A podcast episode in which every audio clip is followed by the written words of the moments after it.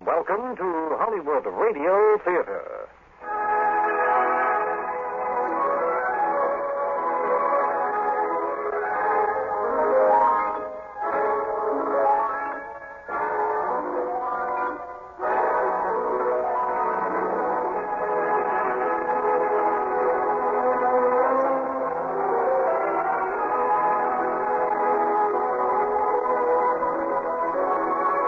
From the golden age of motion pictures, we present radio adaptations of Hollywood's finest films. Tonight, Barry Sullivan stars in Rope of Sand.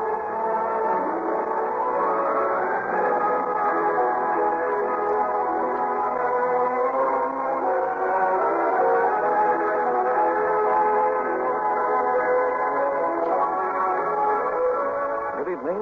This is your host on Hollywood Radio Theater, Air Force Sergeant Tom Korzanovsky. For tonight's feature presentation, we've chosen a story of intrigue and romance set in South Africa's diamond fields, Rope of Sand. Our star is Barry Sullivan. Act one begins after this important message. What starts fires on kitchen stoves? Forgetfulness. Mother is heating lunch for the children in a frying pan. The baby runs home crying with a nasty scratch. Mother rushes to the medicine chest to help baby, then stays to comfort the child. The frying pan, untended, overheats. It turns a bright cherry red. The food inside smokes, then flames. Unless Mother smells the smoke of burning food, chances are the house will burn down. Think fire prevention. And now, Act One of Rope of the Sand, starring Barry Sullivan.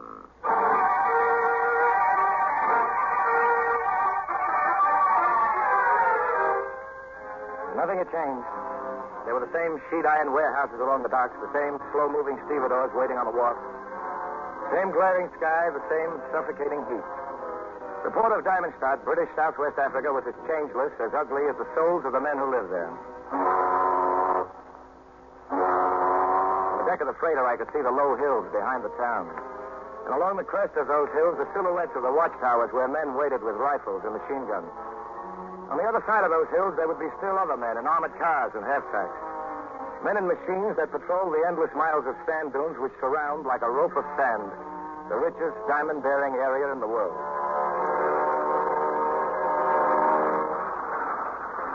The freighter docked and the steam winches went to work bringing the cargo up from below deck.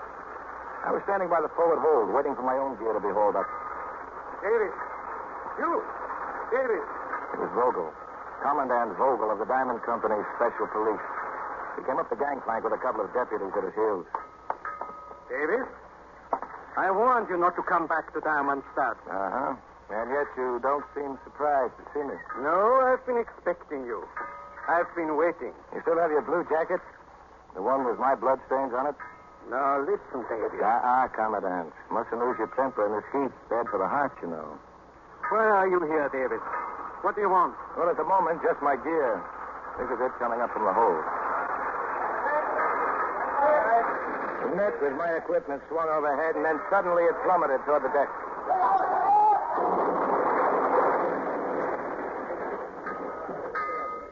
Oh, a pity, Mr. Davis. I'm afraid your gear is completely ruined. A regrettable accident. I'm not so sure it was an accident. That's one of your deputies standing over there by the winch, isn't it? And you think perhaps he reversed the engine? Possibly he did, Mr. Davis. Quite possible. Vogel, Uh-uh. You mustn't lose your temper in this heat. Bad for the heart, you know. Vogel, Oh, I came back here telling myself I'd forgotten what this place did to me, that all I wanted was my license back. But seeing you again has changed my mind. I'm back for one thing to get something I've already paid for. And you'll pay again, Davis. Don't forget my blue jacket. I've still got it. And all I want is an excuse to use it. I wasn't likely to forget Vogel's blue jacket. The jacket with the brass buttons and the yachting club insignia on it. The ceremonial coat Vogel always wore whenever he conducted one of his famous interrogations. Where are the Davies? Where are the diamonds? He's a stubborn man, Mr. Martingale. But I'll crack him. I'll crack him. He didn't. Rogel had to disappoint Mr. Martingale, the elegant Mr. Arthur Martingale, General Superintendent for the Colonial Diamond Company Limited. I wondered just how many minutes it would take Vogel to tell Martingale I was back in Diamondstadt and what Martingale's first move would be. As for my first move, I checked into the Sandy Hill Hotel and then headed for the bar. There was just one other customer, Doc Hunter. Henry? Another one, Doc? Make it another four, Henry. That'll take care of the next hour. Since when did you start to ration yourself, Doc? Just since you went away, Mike. About two years ago. Yeah, you feel better for it? The only thing that will make me feel better is the day I leave Diamond Star. Why don't you? For I'm still a company doctor. Well, why don't you quit? Uh, Why did you come back? Business? I'm making a survey. Four scotch and sodas, Doc. Thank you, Henry. My pleasure, Doc. Uh, today, you say. Yeah. To find which of Vogel's boys drinks the most, owes the most, and hates Vogel the most. Interesting. Henry, Yeah, Doc? what happened to our friend Thompson? Thompson? Oh, he'll probably be in later. He really shouldn't, Henry. He's drinking far too much. By noon every day. He's already three parts elephant. Yeah, I guess I'd be too if I had Thompson's job. I don't know how anybody can drive one of those half tracks across the desert for eight hours every The night. prohibited area must be patrolled, and the greed must be guarded against at all costs. maybe, but not by me, Doc. Now, Mike, uh, what were you saying about this survey of yours? Uh, I just finished it. Henry, Yes, sir. one scotch and water. I'll be waiting for it at the table right over there. Make it two scotches, Henry. Mr. Davis has just invited me to a drink. It was Toady. Nobody in Diamondstadt could remember what his real name was. He was just Toady, always around, always available for a price. He followed me to my table and let me pay for his drink. Been absent for such a long time. Yes, a very long time. I heard a curious story the other day, Mr. Davis. It is about a young man, a hunter, who used to make his living around here as a guide. Until. until he got into trouble. What kind of trouble? Oh, it, it seems he took an impetuous gentleman on a lion hunt. At first, there was no success. And then, one day, they sighted their lion. Uh-huh. They trailed him for three days, and each day they came nearer and nearer and nearer to the prohibited diamond area. Huh. Do you find this interesting, Mr. Davis? I find it interesting. Well, then, one night, the hunting party came very close to the prohibited area. And to amuse the gentleman, the hunter told some of the tales of the diamonds which could be found only a few inches below the sand. Diamonds which could be scooped up by the pound, by the bushel. Mr. Davis, you are sure I'm not boring you? I'll let you know. well, it seems that the following morning, when the guide woke up, his gentleman was gone, and footprints led into the prohibited area.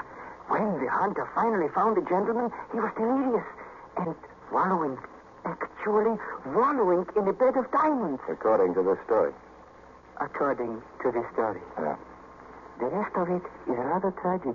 The young hunter carried the delirious gentleman out of the prohibited area only to be arrested by the diamond police. They were taken to Commandant Vogel, and while he was questioning them, the delirious gentleman died. Died, babbling about the whole gully full of diamonds. And the guide? Oh, he was badly beaten by the police, but he never told them where the diamonds could be found. He simply disappeared from Diamondstadt. It is rumored he might have been imprisoned. But the curious part of the story is that this young man, this guide, is supposed to be back here right now. Hmm. The reason for his return is obvious, of course. Of course. Mr. Davis, if you should ever meet this young man, this guide, you might deliver a message for me. Saying what? Hmm, saying that uh, that I am here, a fountain of extraordinary knowledge, splendidly corrupt, and eager to be of profitable service. No, I don't think he'll need you. One never knows. One never... Excuse me, Mr. Davis. Urgent business calls me away. The urgent business was the appearance of a couple of special police in the doorway. I ordered another scotch and waited for the arrival of the man who drank too much, owed too much, and who hated Vogel just enough. Six o'clock, seven, then eight, but no Thompson. Instead, there was Vogel himself with Martingale and a girl. She was tall and blonde and wore a dress far better suited to the Rue de la Paix than a smoky bar room in Diamondstadt. Martingale brought her over to my table. Miss Renault, may I present Mr. Michael Davis? Michael, Miss Suzanne Renault. Mr. Davis? Hello. Miss Renault is the niece of one of our largest French stockholders, Michael. I flew her up from Cape Town this afternoon. Why? Why, Mr. Davis? Nobody comes to Diamondstadt unless he or she has to. I happen to enjoy big game hunting, Mr. Davis. I was told the lions are very good to the north of here. Uh, would you care to show them to her, Michael? After all, you were our best hunter and guide. Martingale, you know as well as I do, I can't even guide Miss Renault across the street without my license. Then I'll see that you get it back. When? As soon as you tell us where the diamonds are. Happy to have met you, Miss Renault. Uh, uh, Michael. The only diamonds I know anything about are Ace, King, Queen, and Jack. I'll see you sometime, Martingale. While we'd been talking, Doc Hunter had signaled to me from the bar. I wandered up alongside and ordered another drink. Doc whispered of the man I wanted to see, Johnson, was playing poker with some others outside on the Hotel veranda. Ten minutes later, I was not only seated across the table from him, but Thompson owed me five pounds. I, uh, I'll have to give you my IOU, Davis. Well, that's all. Maybe you'll win it all back in the next hand. Yeah, I can't. I, I gotta go on patrol in 15 minutes. Huh? Then maybe tomorrow night, huh? Yeah, I'll be here. Mr. Davis? Oh, excuse me, gentlemen. Oh, sorry. oh, come on. Yes, Miss Renault. Would you have a cigarette? I'm afraid I left mine inside. Do you really want one, or is this just an excuse? It wasn't very original of me, was it? Frankly, Mr. Davis, it bores me to spend an evening listening to Mr. Martingale and Mr. Vogel talk business. Really? Mm-hmm. Well, maybe they think that's the way to make an impression on the niece of the biggest French stockholder. I wish you could forget about that, Why? because I'd like for us to be friends. Why? Because I think you need a friend. I hate to repeat myself, Miss Renault, but again, why? I was going to say because I feel that you are lonely and intense and unhappy. But now I think a man as suspicious as you does not have friends because he cannot have them. Have a cigarette? Please. Thank you. Yeah. They hate each other, don't they? Martingale and Vogel. Yeah, bitterly. Martingale is on the board of directors of the Diamond Company, belongs to the best clubs in Cape Town, and is a gentleman most of the time. Paul Vogel was the son of an illiterate German farmer who wants to be on the board of directors of the Diamond Company, wants to belong to the best clubs in Cape Town, and wants to be a gentleman part of the time. Which Martingale will never permit. Hey, you get on Mm, fast. Yes, Commandant Vogel has climbed just about as high up the ladder as he'll ever get. And you, Mr. Davis. What about you? Me? I'm lonely and intense and unhappy and suspicious. Remember? My apologies, Mademoiselle Renault. But I wish a word with Mr. Davis. Certainly. Are we in the bar, Mr. Davis? Well, Vogel, I hear you've been playing cards with one of my men. you know, I'd heard that you even policed your own police. It's not to happen again, Davis. Is that clear? Vogel, I need money, lots of it. I'll play poker with anyone who's got cash to lose. I'd even play with you. For a miserable ten shilling stake, I suppose. It wouldn't be worth my while. Uh, gentlemen, permit me to Martin remedy Davis? that, yes. Mr. Davis, I shall be happy to back you. What stakes do you suggest? Make it 500 pounds. Only 500? Oh, shall we say, uh, 1,000? Well, how about it, Vogel? All right. 1,000 pounds.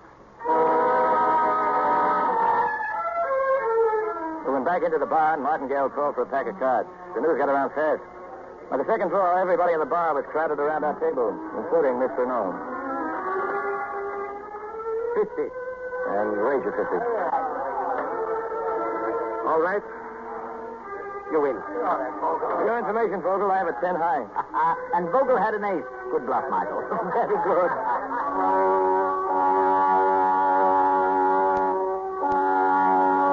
All right. I call. What have you got? Six. How high? Nine. Too bad. Mine's a jack.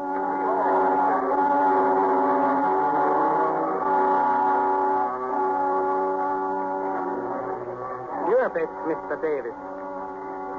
Everything I've got. I call that. I have a full house. Mine's a full house. Queen's up. I have a full house. Ace is up.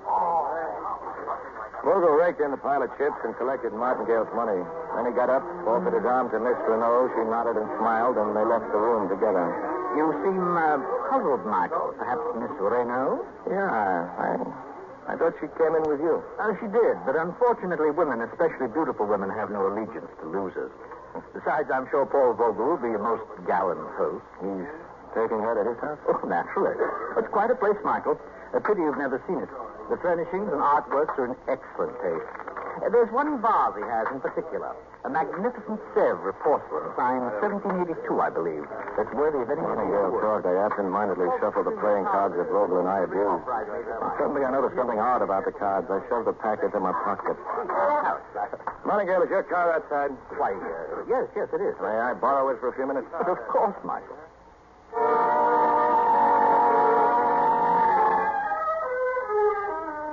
Vogel's house was about ten minutes' drive out of town. I didn't bother to ring the bell, and since the front door was unlocked, I simply walked in. Telegraph music came from some room at the end of the long hall. As you can see, it's signed right here. Favor 1782. The most perfect vase I've ever seen. All my My life. backs were to me. I waited until Vogel set the vase down on the side table, then I slipped up behind him and grabbed the vase. But until this moment, there's been one lack. The perfect woman. Forgive me, Vogel, for interrupting such a tender scene. Stay right where you are, Vogel, or I might drop this exquisite vase of yours. Mademoiselle Renault, would you mind waiting in the other room? Now let her stay. Maybe she'd be interested in knowing how you won at poker tonight. If you're suggesting I'm that I... more than suggesting. I'm saying that you marked those aces with your fingernail. So if you please, Vogel, 2,000 pounds. 2,000. Yeah, Martingale's 1,000 and a 1,000 for me for not dropping this vase. Well, I... I don't have the money on me. That's too bad. When did you say this vase was made? Do you remember, Miss Renault? I think 1782. Mm-hmm. Must be kind of valuable. Yes, very valuable. You know, my hands are getting very slippery. The heat, you know. Davis, please. 2,000. Yes. Yes, here. You take it from her, Miss Renault. All right. Good. And now, mademoiselle, I think you'd better let me drive you back to town. Come on. Davis, my vase. Oh, yeah, I forgot. Here, catch.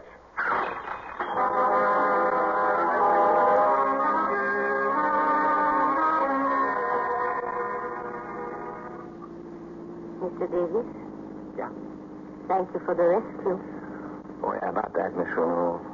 Now, maybe this is the way you amuse yourself in Paris. But in Paris, you got stop and go signals on the street corners and traffic cops to see that everybody follows the rules. But this is not Paris, and Vogel's no traffic cop, and there are no stop and go signals here. Because they haven't even put in the roads yet. That's what I'm finding out. So thank you for the rescue. And I hope I'll be able to do the same for you. Yeah. What makes you think I'll need rescuing just because I smashed Vogel's precious vase? No.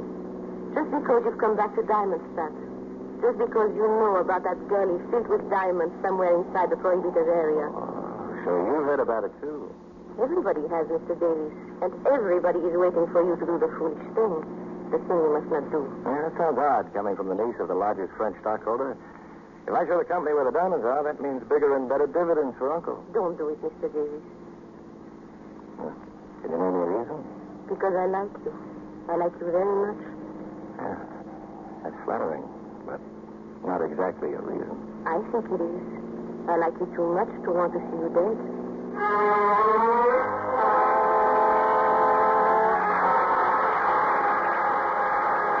Act one of Rope of Sam, tonight's feature presentation on Hollywood Radio Theater. Act two begins in just one moment.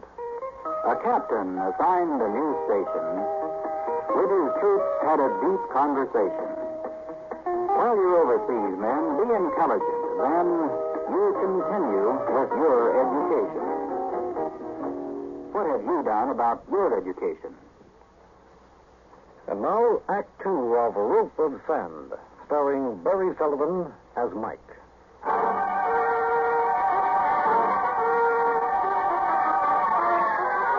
The next morning, I returned Martingale's thousand pounds to him. Out of gratitude, I suppose, he invited me to a party that night at his house.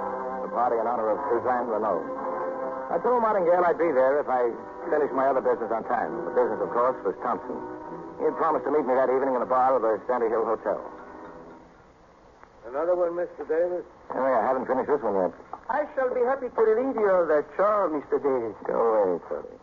But to where, Mr. Davis? Outside, the heat of the night oppresses me. There is a wind which blows and sears like the very sign of hell's furnace, and only increases my thirst.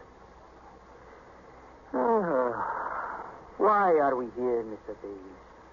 Why must we be so infatuated with this woman, What woman? this courtesan, this enchantress, this desert? We pluck at her skirts, and we hope for some small glittering favor. This wasteland where the gems lie just a few inches below the surface, free, free for the taking, if it were not for certain unfortunate restrictions. This diamond, for instance. Henry, Yes, sir. give this guy a drink. Maybe then he'll go peddle his rug somewhere else. the diamond, for instance. Chemically speaking, yes. A bit of carbon, a collection of soot. Yet, the hardest of all metals. So hard, in fact, that whatever it touches must suffer. Glass, steel, the human soul. And yet, we will do anything for this uh, bit of soot, won't we, Mr. Davis? For example, if you were to ask my help... I'm not asking. A pity. A pity. But let us assume for the sake of argument. Mr. Davis! Mr. Davis, please! I got away from Cody just as Thompson came into the bar. I motioned him to follow me out into the hallway. I thought we were going to play poker. That's some other time. Thompson, how would you like to have enough money to pay off all your gambling debts and your bar bill and still have enough left over for a big time in Cape Town? Now, what do I do for all this? You let me knock you out? Is that all? Well, not quite. You take your half track out on patrol at midnight.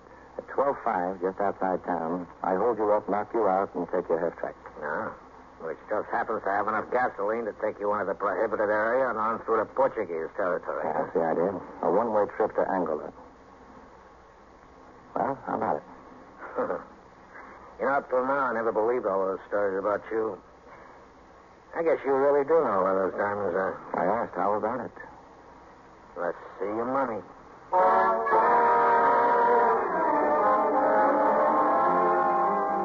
He settled for 250 pounds. Meanwhile, at Martingale's house, the party for Miss Renault was in full swing. May I get you some more champagne, Miss Renault? Thank you, Dr. Hunter. Mademoiselle Renault. Yes, Commodore? I must be alone. At once, Well, I'm sorry, but Dr. Hunter. if you will step out onto the veranda. It is most important. Oh. Very well.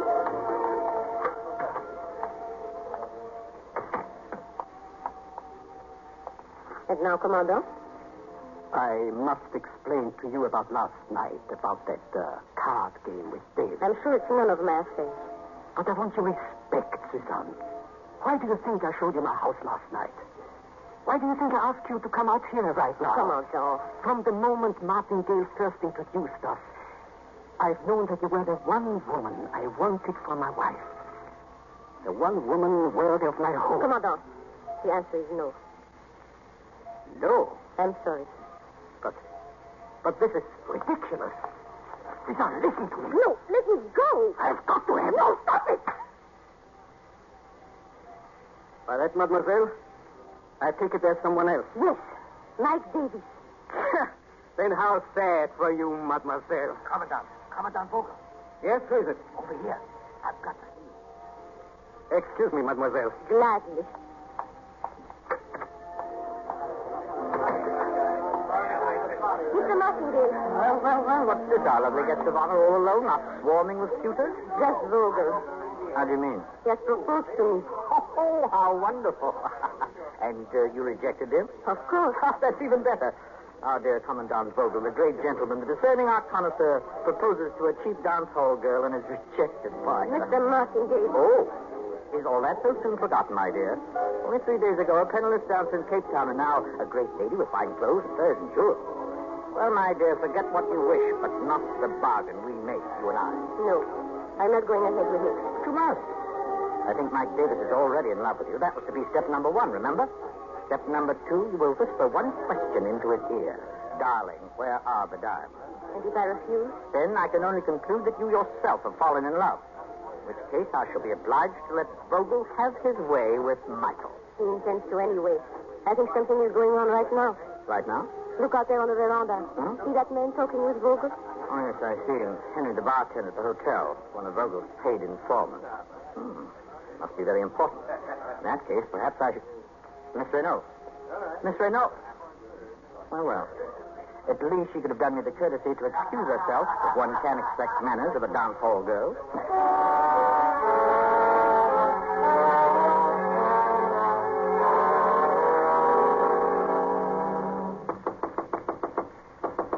Who is it? Suzanne,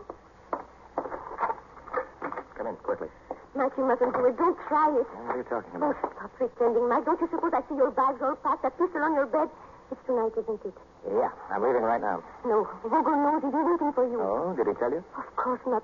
But the man came to see Vogel at the party, and the way Vogel talked about you, as if you were already Eric, dead. you're being hysterical. Mike, I- please believe me. I have a feeling about tonight, a premonition. Sorry, Suzanne. Don't go feminine on me. I haven't got time for hunches. I've got a timetable to keep. No, Mike, no. So long. Wish me luck. No, Mike, please. According to the plan, Thompson was to take the usual road out of town. At five minutes past midnight, he would reach a certain spot in Wallstein Canyon. I'd be waiting for him. I got there a couple of minutes ahead of time. A couple of minutes in which to think about Suzanne's warning. And then I saw the headlights of the half track boring through the night. The headlights blinked three times. That, too, was according to plan. Thompson? Yeah. Hurry it up. Everything okay? Yeah, sure it is. Get it. Not tonight. We'll try it another time. No, it's got to be tonight. I don't dare risk it again. What's that? It's Vogel. Why, you dirty I didn't want to tell him. Vogel found out somehow. He hauled me in. His men beat me till I couldn't take it anymore. I just couldn't take it anymore.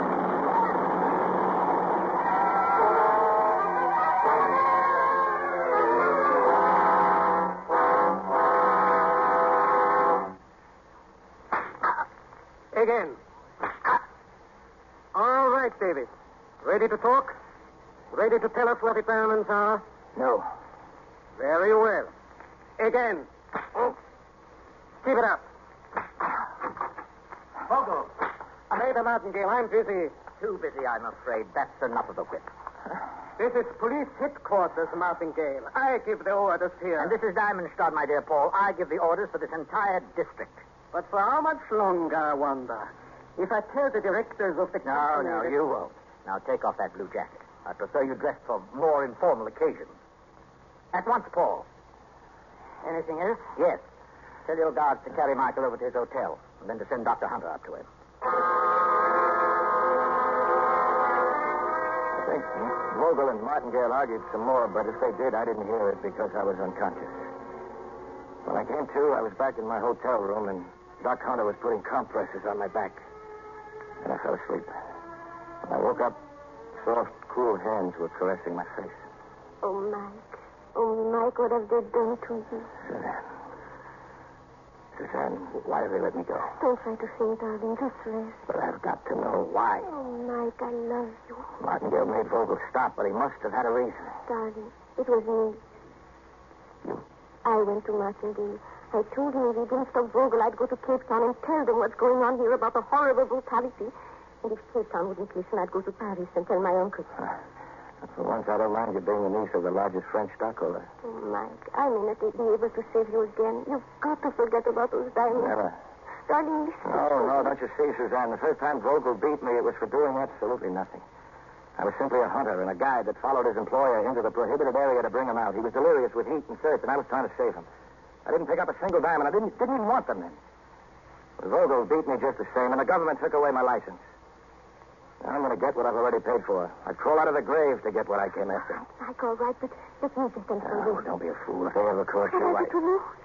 If Just leave you, my life stops anyway. Oh, Mike, let me get the diamonds for Oh, you. you can't. They'd never let you through the barrier. I'll get a special pass from Martingale. He will bring us a special Oh, pass. no, you're a woman. You couldn't last out in the desert. You wouldn't know where to start looking. You Give wouldn't. me a map. And perhaps you have a friend who could go along with me. He would need it for money. Uh, uh, no, I don't know. I'll have to think about it. There is no other way, Mike. Vogel will have his men watching you every minute, day and night. Now, let me think about it. We'll talk about it again tonight.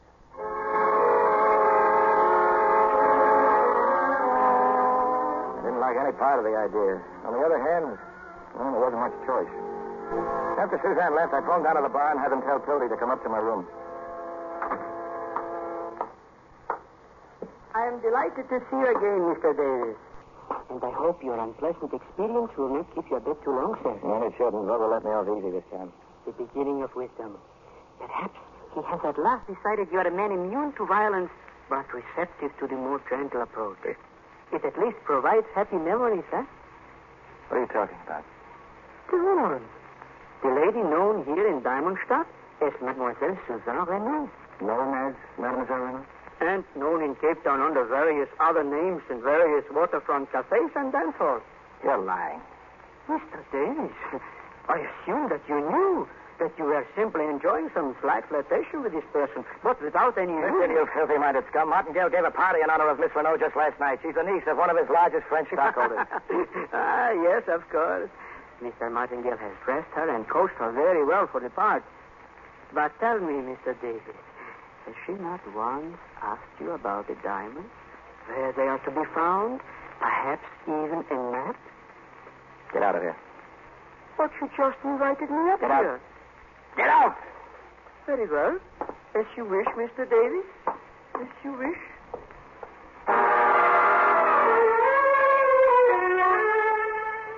I wasn't going to take the word of anybody like Toady, but just to play safe, I drew a map of where the diamonds were to be found. A false map. And when Suzanne came to see me again that evening, I gave it to her. I said I was making arrangements for somebody to go with her into the prohibited area. I'd let her know in the morning. And then Dr. Hunter came in to change my bandages, and Suzanne left.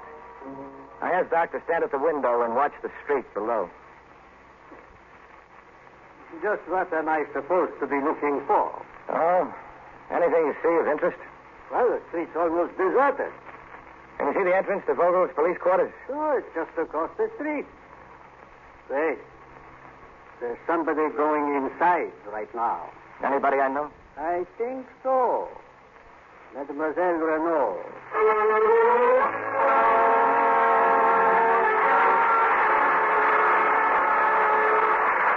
Act two of Rope of Sand, our third and final act, begins after this brief message. A friend of mine had a magnificent stereo system. He had tuners that tune and tweeters that tweeted and woofers that woofed. And day by day he added one more gadget that deepened the bass or heightened the highs until one day he achieved the ultimate in a home stereo system. Perfect fidelity.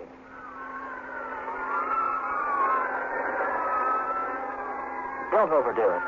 At least not on one electrical outlet.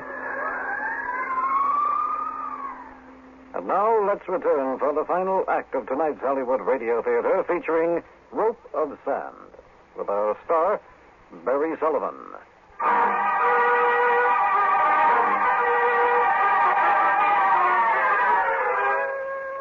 Learning the truth about Suzanne hurt almost as much as the bite of Vogel's whip across my back.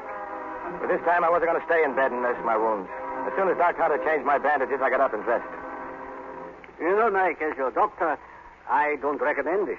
Just how bad off am I, Doc? In case anyone asks me. In case Vogel or Martingale get curious. You're Oh, very bad, Mike. Concussion of the brain. You won't be up out of your bed for three days, at least. That's well. Then maybe you better not wait for them to ask you. Go tell Vogel right now. Consider him told. And, Mike, good luck. I knew that the minute Suzanne gave the map to Vogel, the wheels would begin to turn. Vogel wouldn't wait until morning to start out for the Valley of Diamonds. Already he must be loading a half track with gas and provisions. I waited for them in Wolstein Canyon at almost the same spot where I met Thompson the night before. The wind was blowing even harder this time. The dust and sand cut visibility to not more than ten yards. Just the way I wanted it. At the first ground of the half track, I threw myself flat on the ground directly in the path that the machine had to take. Bernie, stop! There's some drinking food past now. Get him up the roadway. Yes, sir. There were only two men on the half track. A Rover and a man coming toward me. I waited until he got right up to me and bent over. Come on, Chap. On your feet. Sure. Come on, Doc. Hey, look out! No, Commandant! No!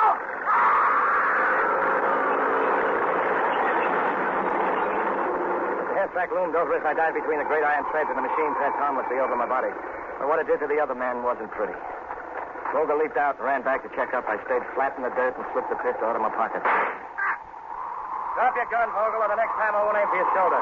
You're a fool, David. You're a fool. You're a bigger one to fall for the same trick twice. Come on, help me get your driver into the half track. What for? He's dead, isn't he? Yes, you scum. You killed one of your own men just to get me. Come on, pick him up. No. The hyenas will take care of I said pick him up. I got the body into the rear of the half track and I covered it over with a tarpaulin. And I shoved my pistol into Vogel's ribs and told him to drive us to the gate through the barrier.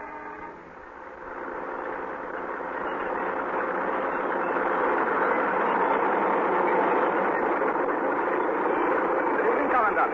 Headquarters telephone to expect you. We've already notified all other patrols. Thank you. You may raise the gate. Uh, yes, sir, but when do you return? I don't know. Raise the gate. Yes, sir.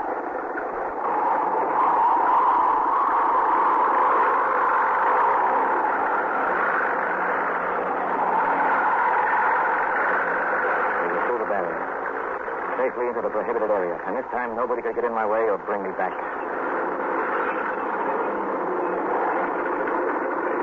Where are we? At least 20 miles from nowhere. Now pick up that radio telephone. Call your headquarters. You have thought of everything, haven't you? Everything. Now, quick, think up a little speech that'll keep the boys back home fat, dumb, and happy for the rest of the night. And remember, if you make one little mistake... I understand all that. Okay. Then flip the switch. This is Vogel speaking. This is Vogel. I'm on an important reconnaissance. Clear all patrols from the northwest area. Do not try to contact me again. I will be operating under radio Oh, silence. Over and out. Okay?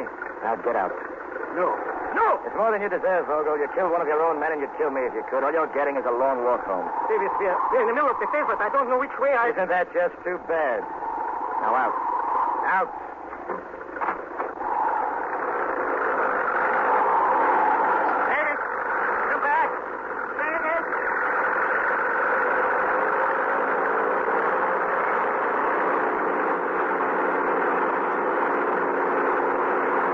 I steered by the stars and by compass. Shortly after dawn, I sighted the black hills that were my marker. In another hour, I reached the valley and the gully of diamonds. They were scattered everywhere, just beneath the top gravel, exactly as I had remembered. I filled my hat with them. In a few more hours, I'd be in Portuguese territory, safe and a rich man. And in a few more hours, where would Commandant Vogel be?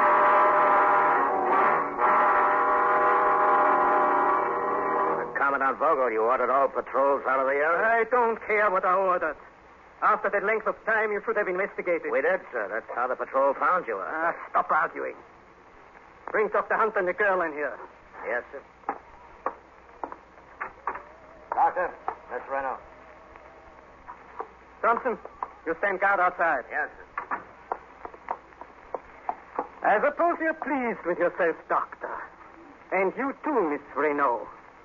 But if either of you have any hope of joining Mr. Davis in Angola to share his wealth, I must disappoint you. It is enough for me to know that Mike is safe in Angola. Dr. Hunter, I charge you with criminally underestimating your patient's powers of recuperation, to mislead me and allow Davis to escape. As for you, Miss Renault, you will be charged with giving aid to a criminal. You sent me to attack with a counterfeit map. Counterfeit. Oh, come now. There's no need to pretend surprise. When you brought me that map, you said you did so in order to save Mr. Davis from his own folly. You pretended to bargain with me for his life, and all the time you were lying. A cheap, lying girl of the dance hall. Commandant! Yes! Martingale finally told me what you were. Something from the gut. Vogel, I suggest that you apologize. Ah! I will not. You have insulted this girl as you insult everyone. Ah! Dr. Hunter! Dr. Hunter, Come on, come on, get him on his feet. I can't. Hit his head against the desk. He's dead. Ah. And you killed him? No. Yes, with this paperweight from my desk. Thompson, Thompson, Yes, Commandant. Susanne Renault is under arrest for the murder of Dr. Hanser. Take her away. No, no!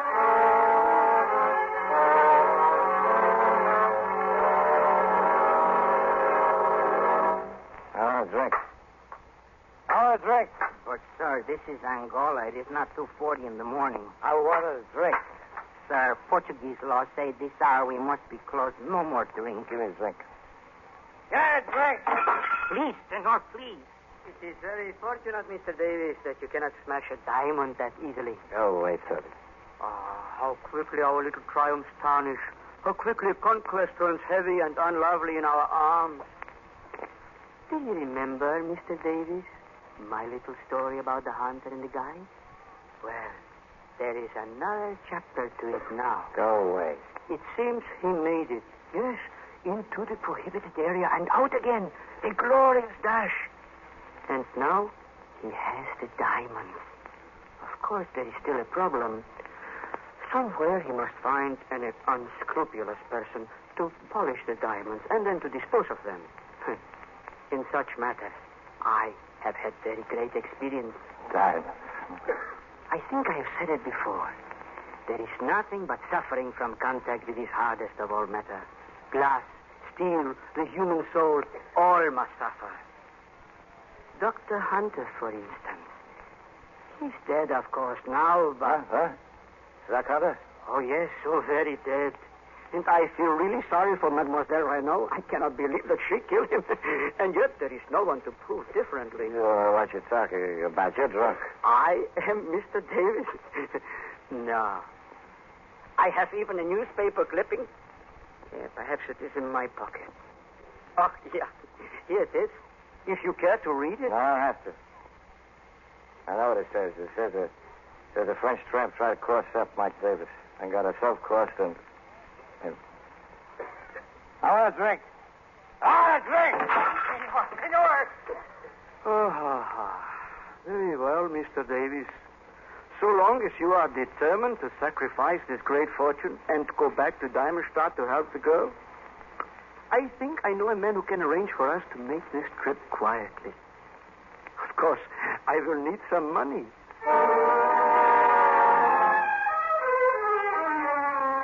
Three nights later, Toby and I slipped back into Diamondstadt. I headed straight for Martingale's house. From the driveway, I could see lights in the library and the silhouette of Martingale working at his desk. Behind the desk was a screen door, unlocked. Ah, I, I thought I heard footsteps outside, Michael. I've extraordinary ears, you know. I hope you've also got extraordinary eyes. That can tell you this gun is loaded. Michael, I must tell you immediately that I can never accept your proposition. You haven't heard it yet. First, I want you to phone Vogel. Get him over here. It happens that he's on his way here now to discuss some business. Perfect. Now, about my proposition. I know. You have your diamonds. Now you want your girl. Uh, it's even better than that. An even trade. I give you the diamonds for the girl. You're serious?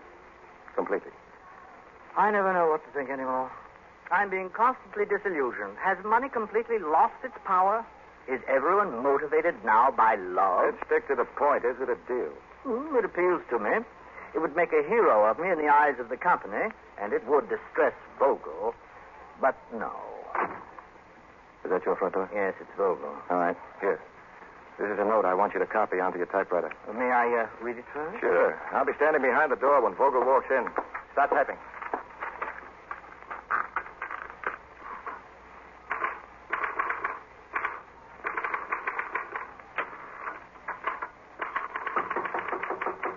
Come in, Paul.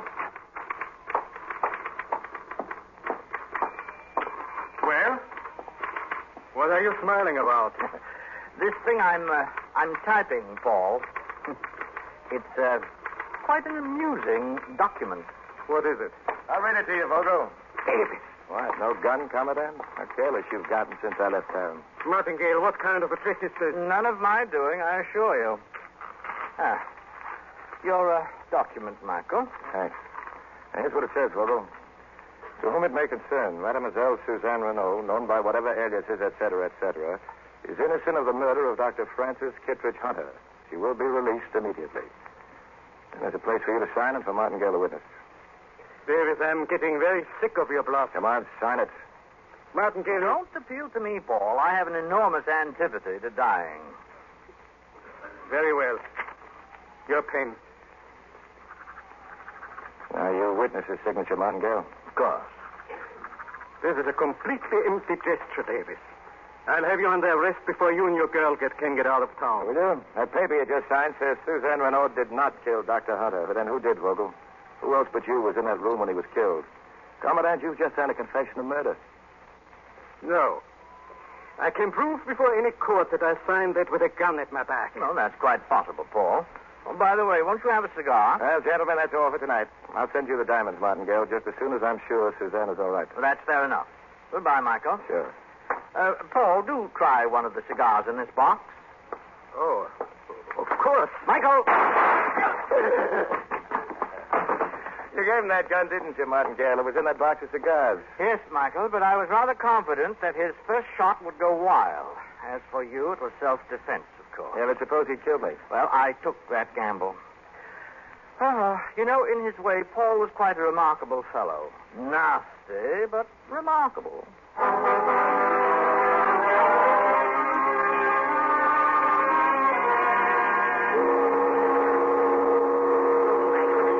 It's all wrong. Yeah, what is? Well, here we are, going away together. And yet you've never once said the word, the thing that I've been waiting to hear. I don't like speeches. Oh, but Mike. Mr. Davis! Mr. Davis! Uh, go away, Tony. Oh, come, Michael. Can't old friends wish you a bon voyage? Besides, I've got a going away present for you. Uh, here. How beautiful. Uh, these were two of the diamonds that you returned to me. Ah. Thanks, Martingale. Tony, Yes, Mr. Davis? a diamond for you. Ah, yes, so large, so exquisite. And the other for you, Suzanne. Your engagement ring. Mike. Then, then you do love me? If you ever tried to get away from me, I'd follow you until I wore the earth smooth. Is that what you wanted to hear? Oh, yes, darling. That's what I wanted to hear. Well, well. Time to go ashore, Toby. Come along. Yes. Uh, goodbye, Mr. Davis. Mademoiselle Renault. A pleasant voyage. Thanks, it will be. Au revoir, au revoir. An amazing thing, Mr. Martingale, a diamond. Carbon, a bit of soot, chemically speaking, and yet the hardest of all matters. So hard that whatever it touches must suffer. Glass, steel.